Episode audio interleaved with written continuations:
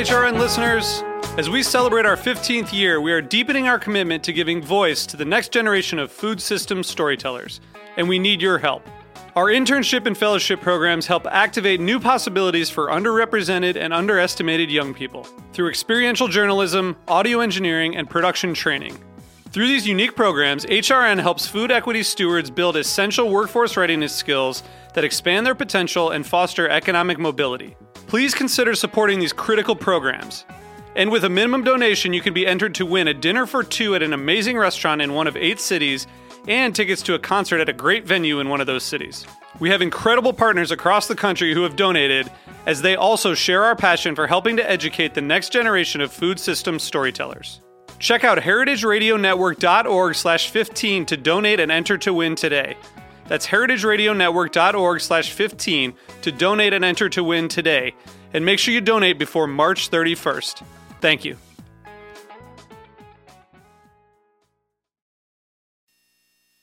Did you know that oat milk uses a lot less water, less land, and creates far less greenhouse gases than cow's milk? This useful fact is brought to you by Oatly, the vegan oat milk originally from Sweden that's now available in the US. You can find out more useful facts than you'd ever want to know about oat milk at oatly.com. That's O A T L Y.com.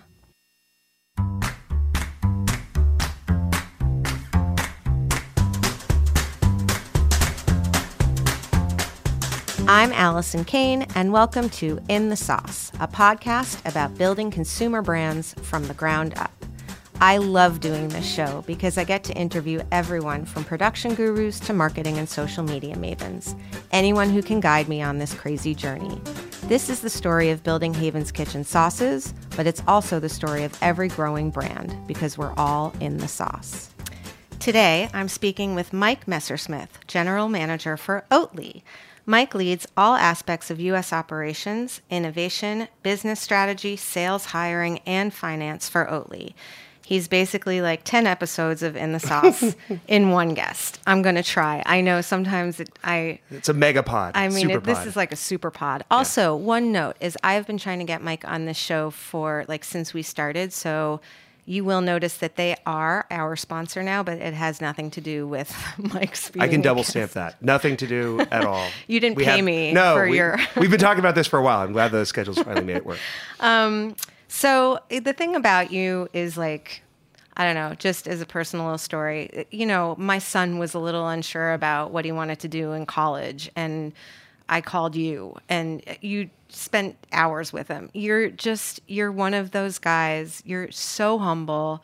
You're such a good guy. You answer every question. You're building this like mega thing and you just always have time for the people in your life i guess that you care about and i'm just really psyched that i somehow That's so kind. slipped into that No, bucket. I love it. That's, I mean, ultimately, we're in a relational business, Yeah. and like those connections are a big part of why I'm in the job or any success I've had is not partial. I mean, it's not really due to me. It's the team and the relational pieces Yeah. around me, and so it's um it's also a killer product which It's a great we will product. get to It's phenomenal. um but as since now I know that you've listened to a few episodes now, um, we're going to get into you a little bit. Um, you grew up in Pennsylvania. I did. You traveled around a lot because Mm-hmm. your dad had a job which required traveling a lot, Mm-hmm. or he kept moving to places.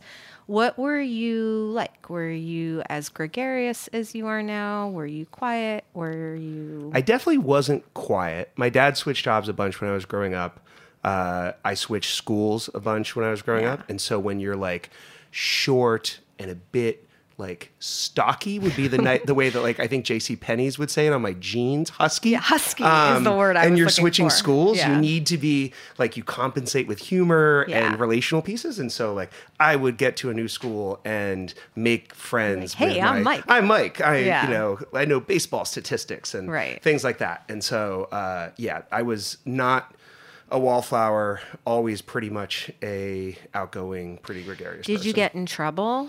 No, no, I was terrified of getting in trouble. Yeah. Um, I, I'm a, I was a strict rule follower for, for many, many years. My wife now is a habitual rule breaker, and that just makes me like it makes me super uncomfortable.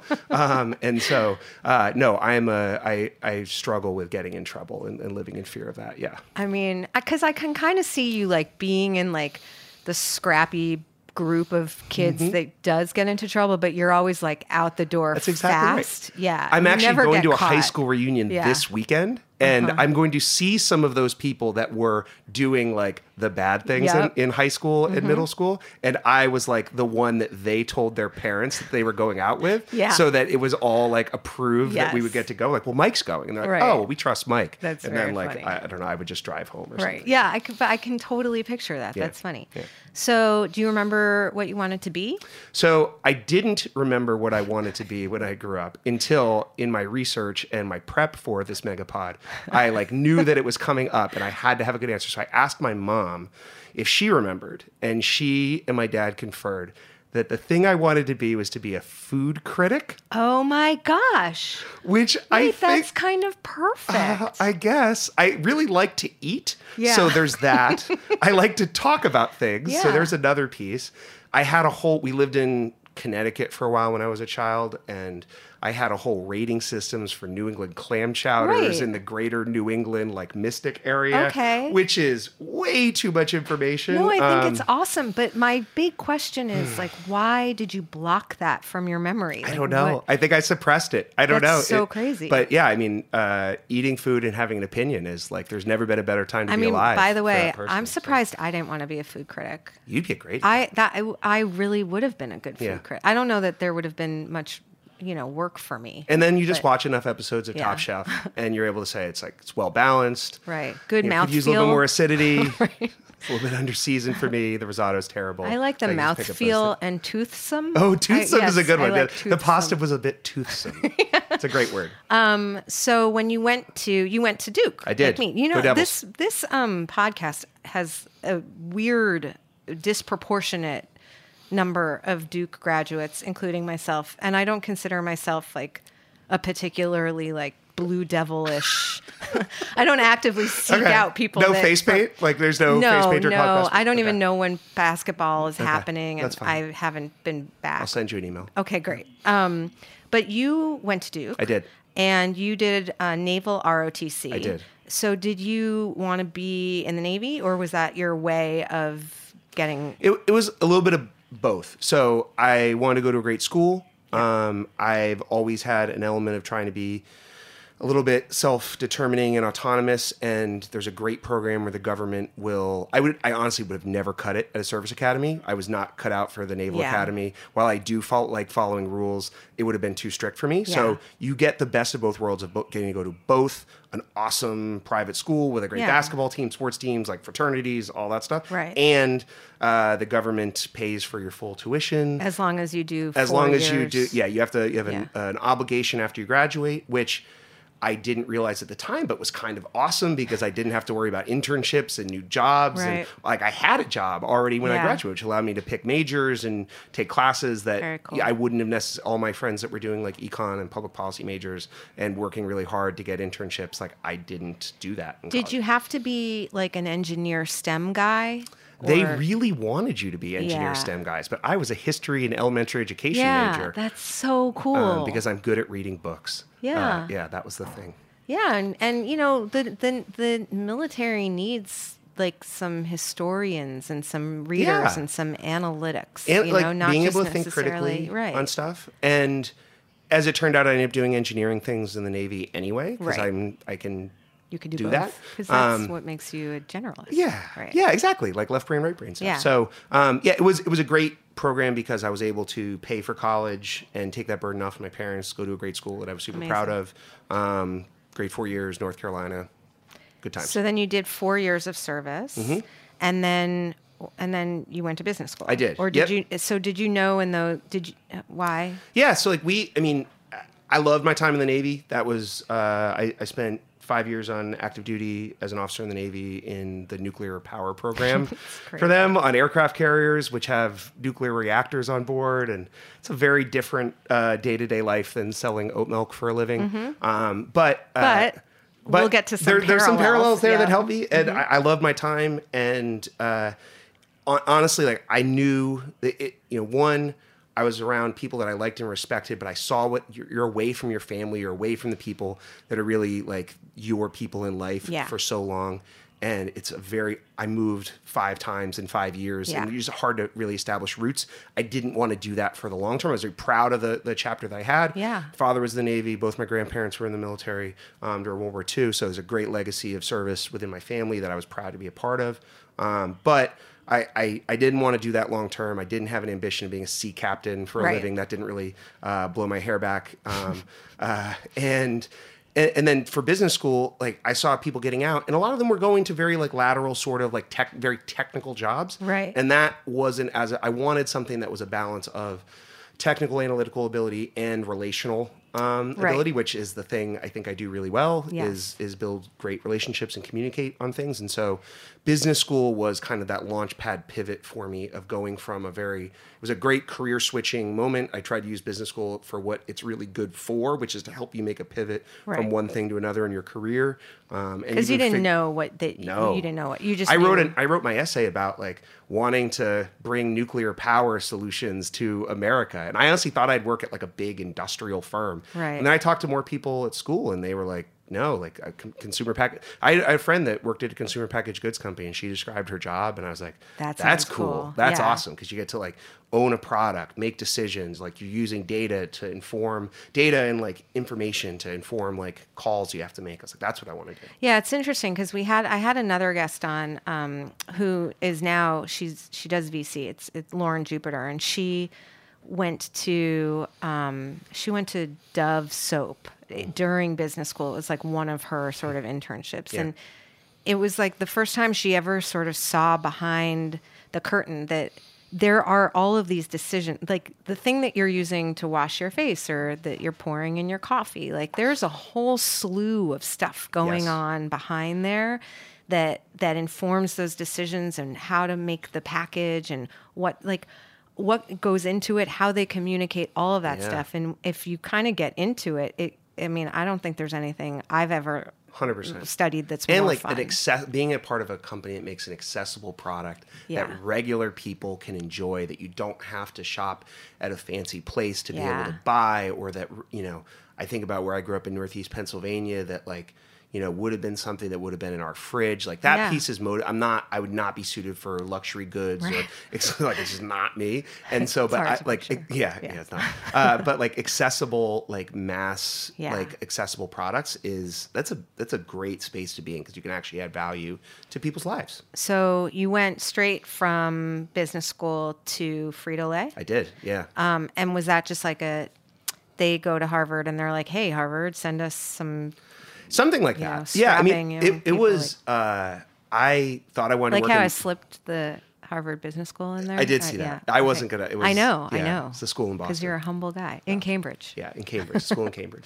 Um, yeah, but I, I, I thought I wanted to work in consumer packaged goods, and I applied for every internship that you could imagine. And there were a handful of them on campus. It was like a little bit of a different time with how people thought about jobs and shaping their future. And I got rejected for every single one of the interviews. Really? Trying to convince like CPG marketers that like this Navy Navy, guy. uh, engineering officer who has no experience could like do this job was really really hard.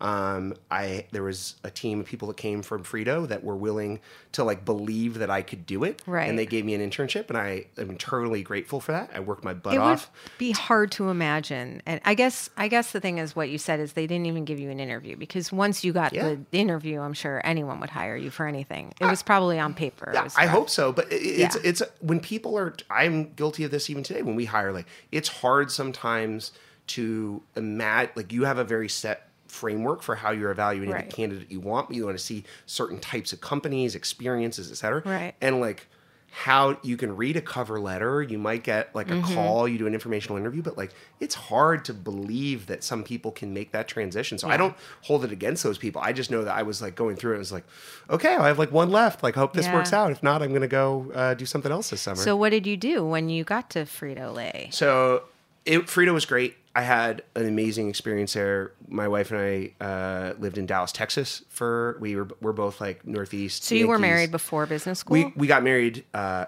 in the two weeks uh, right right as I was graduating from business school. We dated Got the it. entire time I was in business school. We got married right before graduation.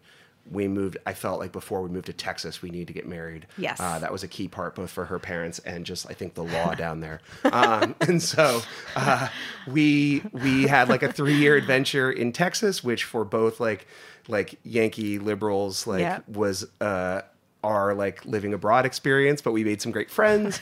I loved uh, my time at Frito, like amazingly smart, dedicated people, great brands. I learned so much, um, and I think was a great stepping stone for other things. And also, like I honestly, I have so many. I talk to people now that are coming out of business school and they want to work in natural Yeah. foods, and like.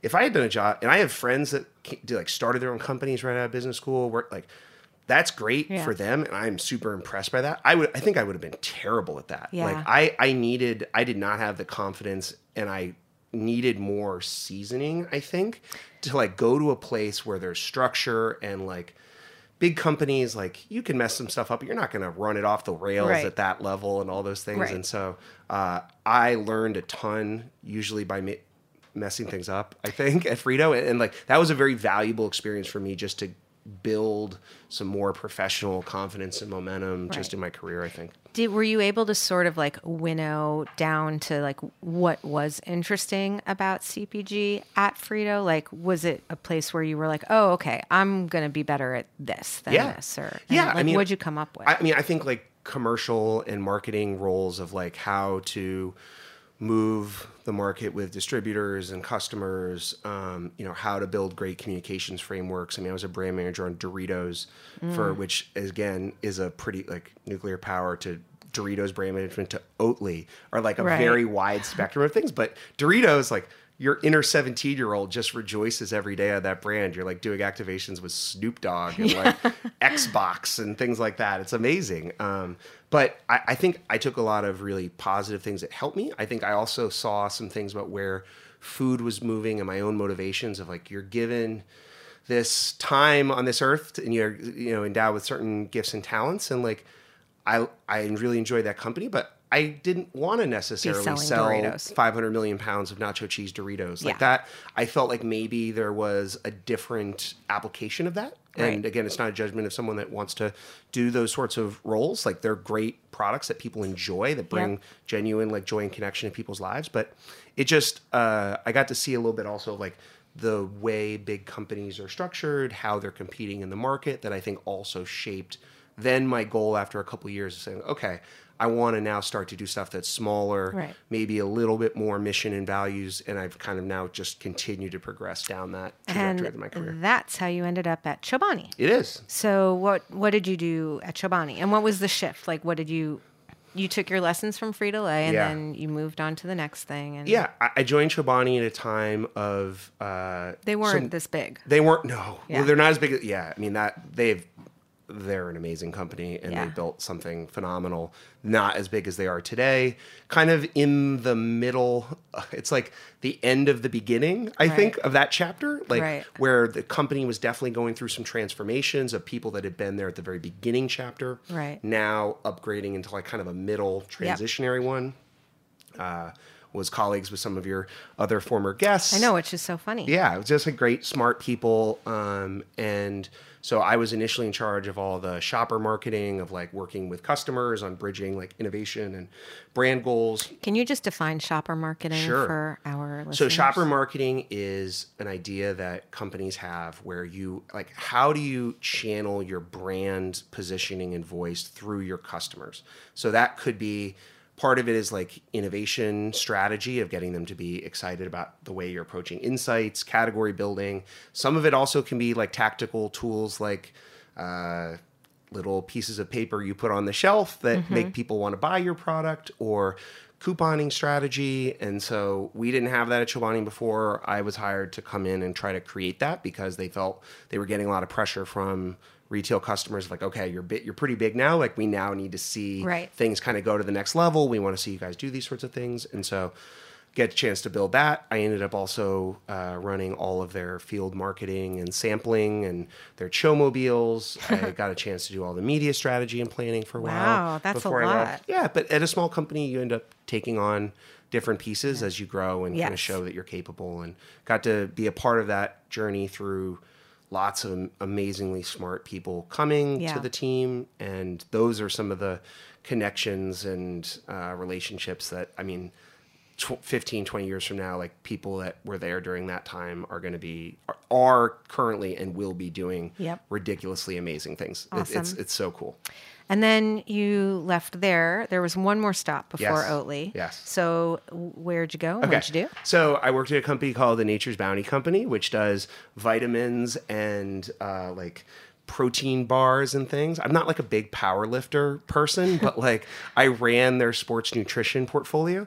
Now that seem, may seem like a really odd choice. It was out on Long Island. I took the train every day. Yeah. Uh, very different company than Chobani. Um, I but for me, my time at Chobani really crystallized my belief that I wanted to go to something that was even earlier than where Chobani was. I needed to go smaller. You kept And- going smaller and smaller and smaller. And I, I at that point knew I don't want to just be like a chief marketing officer. Like I want to, I think I can be and have the ability to be like a president, general manager type role. However, one of the limitations that you have in kind of the traditional marketing uh, career path that I came out of is they don't ever really give you like the full financial responsibility Right. of the businesses. They say spend this money, but we'll tell you how much you get and like, do it toward these goals. And that doesn't mean you don't you're not smart about how businesses work, but you're also not really accountable Right. for all the pieces from forecasting to obsolescence to operations and Yep. the kind of the full P and L management, profit Yep. Mm-hmm. and loss statement management. Um, and so my time at Nature's Bounty Company, um, I oversaw four portfolio brands. Some of them were big, some of them were small,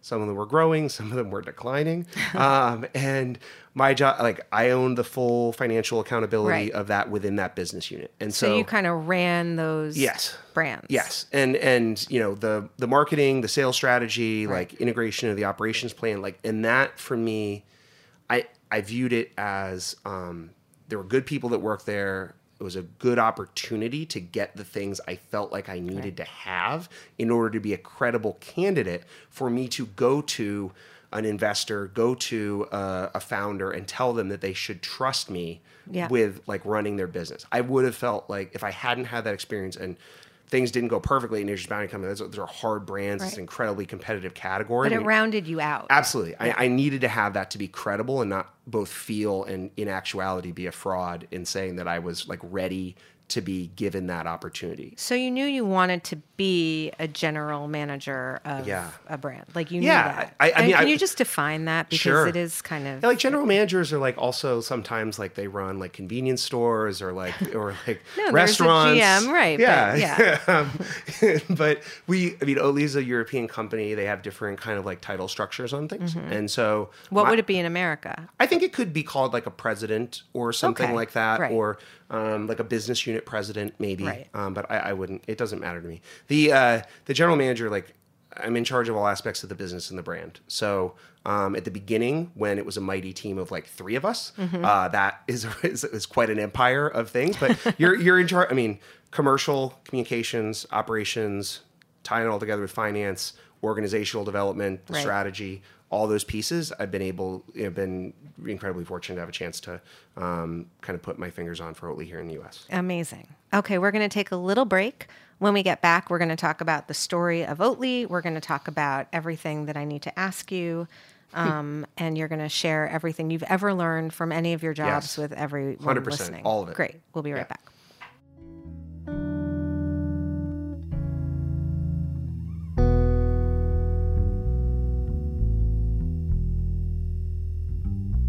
In the Sauce is brought to you by Oatly, the vegan plant based oat milk originally from Sweden that's now making their oat milk on this side of the Atlantic. I know you're used to hearing me talk about how important it is to have a killer product and a great brand identity, and Oatly has both. They're an oat milk company from the south of Sweden that's been around for 30 years, making super sustainable oat milk. Actually, Oatly invented oat milk. Now they're in the US, and people are loving it. If you haven't tried Oatly, I highly suggest it. It won't change your life, but it will certainly change your mornings. You can check it out at oatly.com. That's O A T L Y.com. Are you enjoying this podcast? Heritage Radio Network has plenty more. My name is Katy Keiffer, and I'm the host of What Doesn't Kill You here on HRN. Every week, I sit down with journalists, authors, scientists, or activists to identify and explain some of the key issues in our food system. I've done shows on food waste, labor issues, meat production, water, you name it, I cover it. You can find What Doesn't Kill You wherever you listen to podcasts and on heritageradionetwork.org. I'm back with Mike Messersmith, General Manager of Oatly. Okay, so I think first of all, I don't know that a lot of people know that Oatly has been around for a while. Yeah. I think they think it's like a brand new thing and some dudes figured out how to make oat milk or something. Yeah. But can you like really quickly tell Mm-hmm. the story of Oatly, A, and B, how they found you and how you found them Sure. and how the whole thing came to be? Yep. So Oatly origin story. Uh, our founder, Dr. Rickard Öste, uh, was a part of an academic team at a university in Sweden. They were uh, part of the early team studying the effects of lactose intolerance on human populations, which is a on a well, it doesn't affect kind of Anglo-European populations as prevalently, like is a global like issue.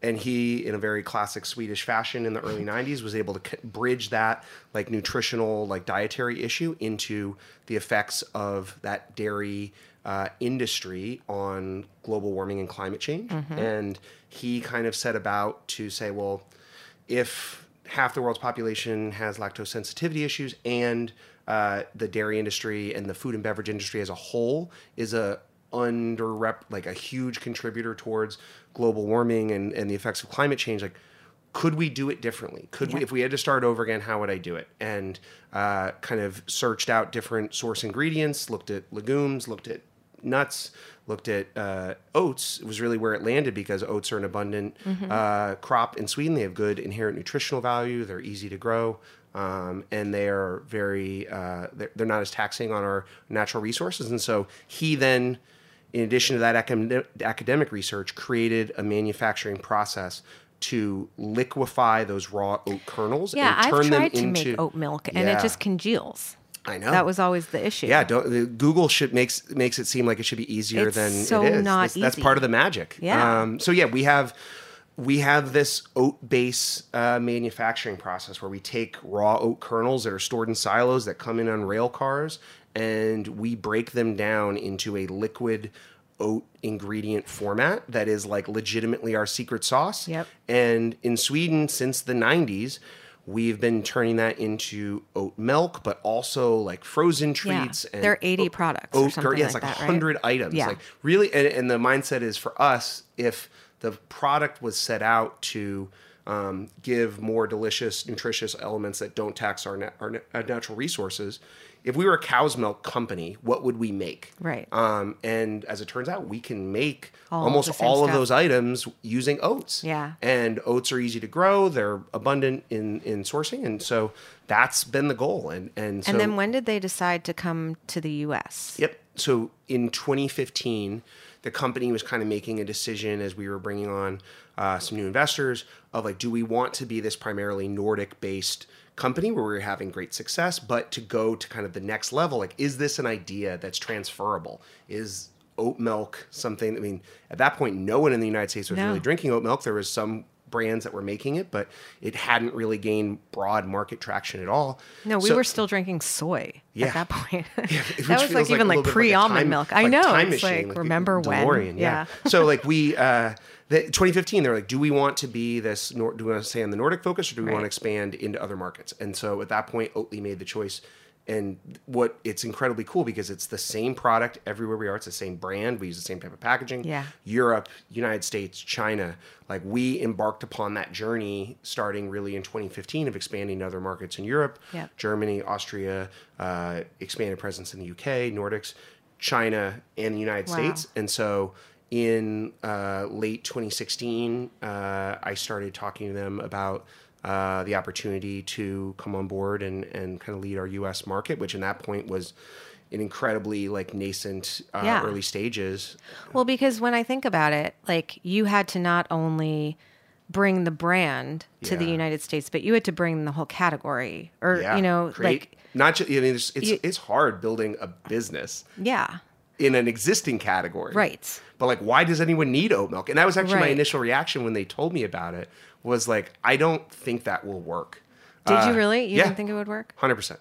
Well, no, I mean, on its face, Yeah. I was like, it's over. Almond milk, like it's a massive category. I don't doubt that people are going to drink more plant-based products, but almond milk owns seventy-five percent of this category. But the thing is, and if you know how much water almond milk uses, just from the environmental perspective alone, when I first saw Oatly, yeah, I you know I know, I was 'cause there. I, I mean, I was like, this is amazing it, because there are a lot of products that, candidly, I don't think need to exist. but there's not a lot. I mean, you'd also be in like classic brand management stuff.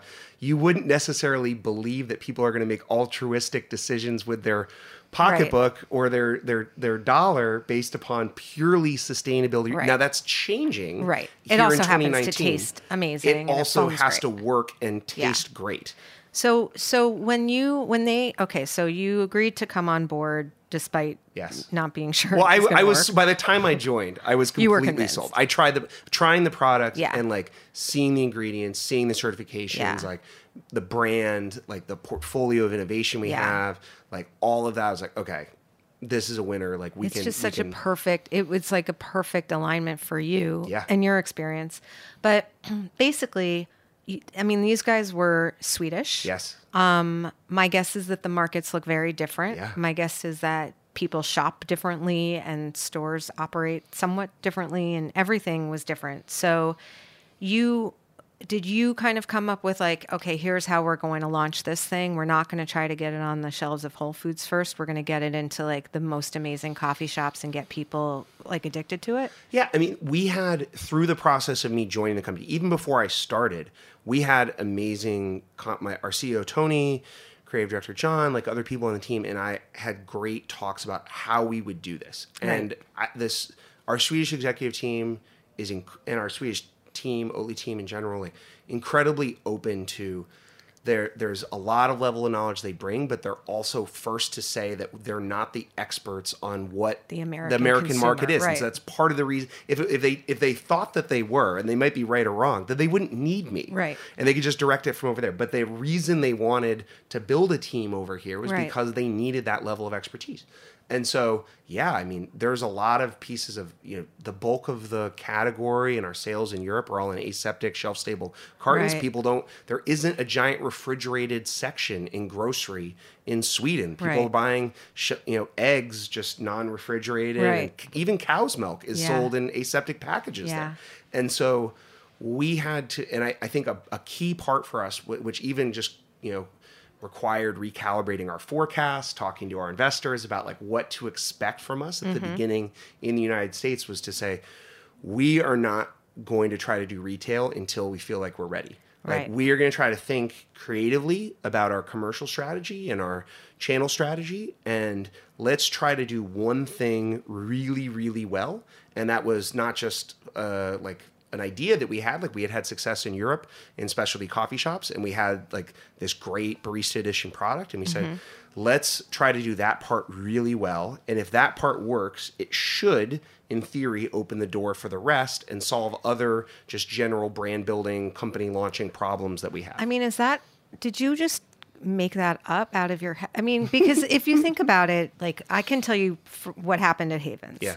Right? We started selling it. We were like the only people that we knew that started selling it.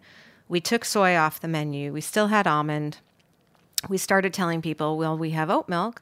They started using it. Then they got like completely connected to it. Then, when the great oat milk shortage Yeah. of 2018 happened, people were literally offering my baristas $20, $50 for the boxes of oat milk that were in the fridge that we were like so grateful to have. It was like liquid gold. People went bananas. Yeah. You could not have imagined that happening. No. But so, I mean, did is that like a thing that you learn in business school? Like start with a start with like one one route to market and create Well, something, and then is that like Here- a thing, or did you I- make I that? They didn't have that class. If they did, I didn't take it. They didn't tell me to take that one. I took other ones um, that I, I are just Like, like, I don't even know how that now. even- you So know? the things we were trying to solve for were Yeah. like one.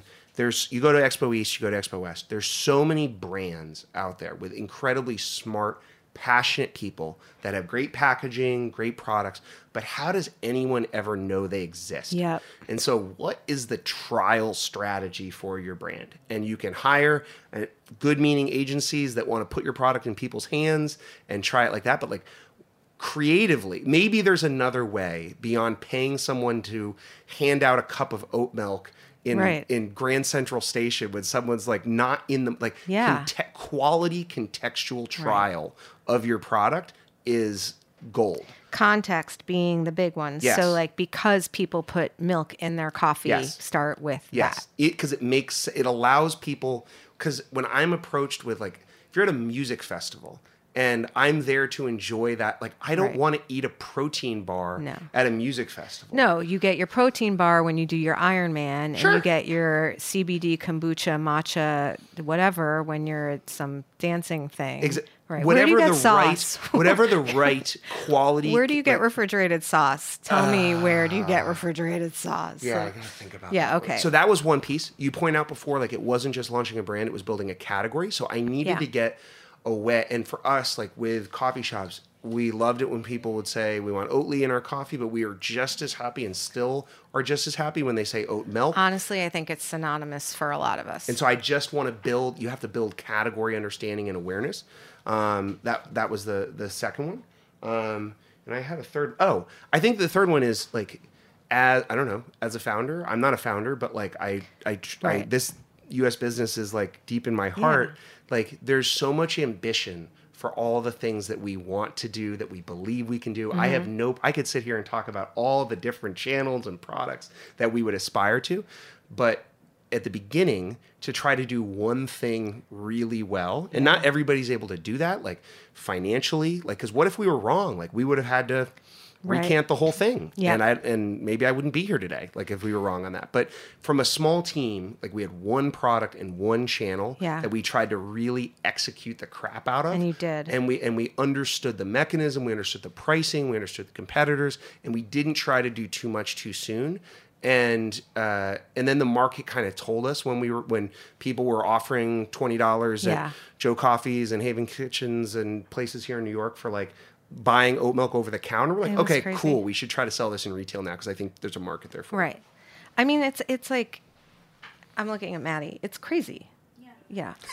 um, okay. Well, let's speak about let's let's talk a little bit about innovation because Sure. you were saying, you know, because one of the things that we talk a, a lot about on this podcast is like, you know, unless you're just a super well funded founder, maybe with like, you know, some experience and you get all this money, y- you can't open 500 Whole Food stores day one, you know, and mostly because it takes a lot of learning. Like you have to figure out, I mean, we had a price change, we had a SKU change, we had a formula change, we changed our mm. corrugated, we all within the first six months of launching. Mm. Had we done that in any, you know, in more than the 14 local mm. New York City Whole Foods, I probably would not be here today Right. because I would have had a total nervous breakdown. Imagine doing that in 500 Yeah. stores. So we talk a lot on this podcast about like finding your core, you know, doing it really well, merchandising the hell out of that. Like if you're in five stores, be in those five stores every day. Mm-hmm. Like do it really well. If you have a great product and you put like really good energy into it and it's doing well, you will grow. Yes. It's not, you know, but and it's a similar thing. Like find one find one channel Yeah. and do it really, really Well, well. and even within that, for us, like it wasn't all coffee shops. Like we Right. believe that if we could find and identify coffee shops and we, we hired people within our team that are not me. Like I'm not an expert in Right. I was never a barista. I never worked at one of these great Right. specialty coffee chains. Like we imported that expertise into our team of really great, Right. smart people that knew where the like wh- what places were setting the tone for the market, and if you can nail those, we felt like it would open up the opportunities for them. So Right. then it's like, oh my gosh, how do I do coffee shops in New York City? Well, we didn't have to do all of them. Right. We had to really like detail like some of them. Right. And if you that happens, the rest of it can kind of fall into place. And it did. Yeah. And then, um, well, so two things. One is innovation, right? Sure. So you have, you said 100 products in Sweden Yes. and Europe, I guess. Yeah.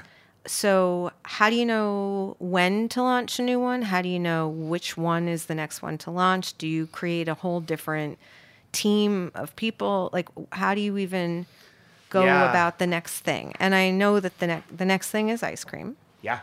which is exciting. It's delicious. So how'd you choose to do that? So there's a there's there's a boring and an exciting answer to this. The Okay, boring one I'm is gonna take the boring partially like practically of like there's ways if we want to do the yogurts and we're really in love with the yogurts, there's like a, a, a like a mechanical processing thing that I can't find at co-packers that we would have to Right. install in our factory that I just don't have yet. Right. And so ice cream frozen was uh, frozen treats is a I don't there's Yes, frozen treats. there's probably uh, someone from the dairy lobby I'm sure. lurking around. I to, doubt uh, it. It's it's my podcast. the- I don't know that the dairy lobby is never too know. much. I don't want to get Yeah. yeah. get sued. Yeah. Um, so uh, uh, like uh, frozen treats. frozen Yes. delicious treats.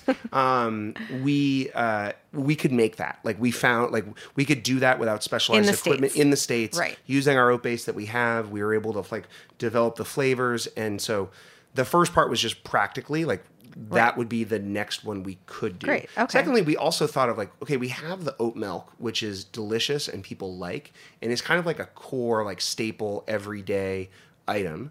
We thought then like it really does like a cool job of showing some brand stretch of what we want to be, what we want Oatly to embody of this like plant-based food and beverage company to like be in something that's super fun. Like Mm-hmm. Yeah. Frozen is like a part of celebration Yeah. and indulgence and like treat and reward and like is a very different. I mean, you can get a reward from having a delicious like you know oat milk latte or matcha Right. latte or something like that, but also like it's just different from having like ice cream at like a birthday party. Yeah, for sure. And we thought that that was a space where. And you're they- a fun brand too. yeah, it Like, showcases things in like yeah. a very different way. The colors, the taste, the packaging, and so, um, and then ultimately, like we have a, a killer product development lead here in the U.S. who has been at Oatly for ten years. He's moved over here with his family from Sweden Right. to help us here in the U.S. Did you have to change any of the flavors based on sort of like American palate versus European we, we did a couple changes. I mean, I, I generally think we we take like eighty to eighty five percent of what is successful in Sweden, and then we try to adapt it Right. for the U.S. And so we adapted the packaging. Right. We felt like um, they had things like vanilla chocolate strawberry. We knew we wanted to have those, but then we kind of kept going into like the classics. Yeah. We thought it was. In one sense, it was like, oh, we're, we're just doing like the classics. But in the other ca- hands, like really hard to do fully plant based vegan Yeah. frozen Especially with, like, the class- mix-ins. It's yeah, Yeah. Like it, wh- what I would do if I didn't have a great underlying like source ingredient, like if I, if I couldn't control my oat base, then I would add in peanut butter and raspberry and Right. birthday cake and Right. all sorts of things because you can make anything taste delicious Yeah. with those. But to do like coffee Yeah. Mm. and have it like actually have like the mouthfeel, the creaminess, no no brought it not. It should not be Yeah. toothsome at all. Um, if you have those things and like actually make it be credible, be like, oh, like I don't. There's no compromise here. The Yeah. biggest barrier for plant based consumption overall, whether it's burgers, oat milk, frozen, etc., is people are ready now to embrace those items. Yeah. But they're not. They can't perceive that it's a compromise Right. to what they're. You'll get casual consumers who aren't just vegans or aren't. Ju- we want all those people too. We want vegans. We want Right. people with dietary restrictions, but we also want like Just my people to enjoy it, parents yeah. Mm-hmm. in Northeast Pennsylvania to buy that because they think it tastes great, Yep. and they're not perceiving a compromise to the the ice cream that they used to order. Yeah. When brands have innovated to that level where Yeah. you're able to do something like fully convenient, fully like plant based with no compromise, then like the sky's the limit Yeah. for how big the category can grow. So going back to the great oat milk um, black market Yeah. of 2018, I did hear that there were people on Amazon like selling it. Mm-hmm. Yeah, Uh, like- um, Amazon's the Wild West. but it's like the world's largest. I mean, market. some barista took boxes and sold it on. I mean, I don't even know how they got them, but Yeah. More importantly, um, it goes to sort of the operations and the logistics. And it's, um, you know, we joke a little bit about like, yeah, it's a great problem to have. It's a super problem to have, but it's actually a super serious, stressful problem to have. I mean, and It's definitely a problem. maybe less um well i don't know for small for small startups like mine out of stocks signal to buyers that we don't have our shit together and then um and they don't like that very much so i'm wondering a how much damage control did you have to do? B, was it just like you just had no idea what was going to happen and the forecast just got blown away? C, how did you my I'm assuming you were still making it in Sweden and sending it over here and we were making it all over here. you were making it here and that was when the shortage happened. But we've made it here from the beginning. Oh, from- We've never imported from Sweden. okay. And so you just didn't have capacity. Yeah. So I think the out of stock piece, like, it's why is it out of stock? Is it uh, like, is it because they've been ordering six cases per week for the last 10, 20 weeks and all of a sudden they're still ordering six, but you're not shipping them six? Right. That means you don't have your shit together. Right. If if you're ordering if they've been ordering six and, now now, they're ordering ordering 12, 12, right. and then they're ordering 18 and you're like yeah we can get there but like i can't get you 18 tomorrow Right. like then they're willing to work with you because like w- why did that happen Right. and i think with us so we felt it was really important from the beginning to set up our operational footprint here in the united states importing from sweden is both uh, not going to be long term financially viable. It's also not very sustainable to have Right. to import all those things on big container ships. Right. So we set up what we, you know, a still to this day, like elements of that original operational infrastructure, which is all co-packers. And that was part of your original job as the general manager. Yeah. Like when you came on board, you were supposed to create an entire marketing strategy and set up an entire uh, production system. I had a partner that was in charge of the contract manufacturing who Okay. came from that world, but it's all ultimately on me. Yeah. All the pieces from forecasting Wow, to man. partners, quality, you know, everything. Transportation. Had to build a great team for that. But yeah, and we also have a unique product for us that I go back to the I described how Dr. Öste Yeah. developed the product. Like we have a specialized You had to manufacturing. teach the co-packer how to make it. Yes, which is a delicate thing because if there's something that makes your product special and different, Yeah. you have to be very uh, uh, thoughtful about how many potential partners you teach Right. to do that relatively Oh unique thing gosh, within your course. category, right? And so that when we built the, it, I, I promise it, it wasn't that we were just like completely out to lunch with like how like oh we'll only sell two cases of this like what a great there our investors like are like there's no way they would have let that fly like we had a robust operational footprint, but what you're not ready for is when it's Right. like like Right. No, and I never really thought about it because like there is this proprietary piece. So it's not just like you can just turn on, you know, 15 co-packers Yes. because you need to like jack up your production. A, you don't want that many people knowing it. You have to build some sort of trust around that process and you don't want it out there. It's one in food, like food and beverage, is like one of the having things that are unique to your proposition, whether it's on an ingredient standpoint, a packaging standpoint, I mean, Mm-hmm. a processing standpoint. Like having and being able to point to a meaningful point of difference there that shows up for the consumers is one of the hardest things you have to do. Like for Oatly, that is processing the oats.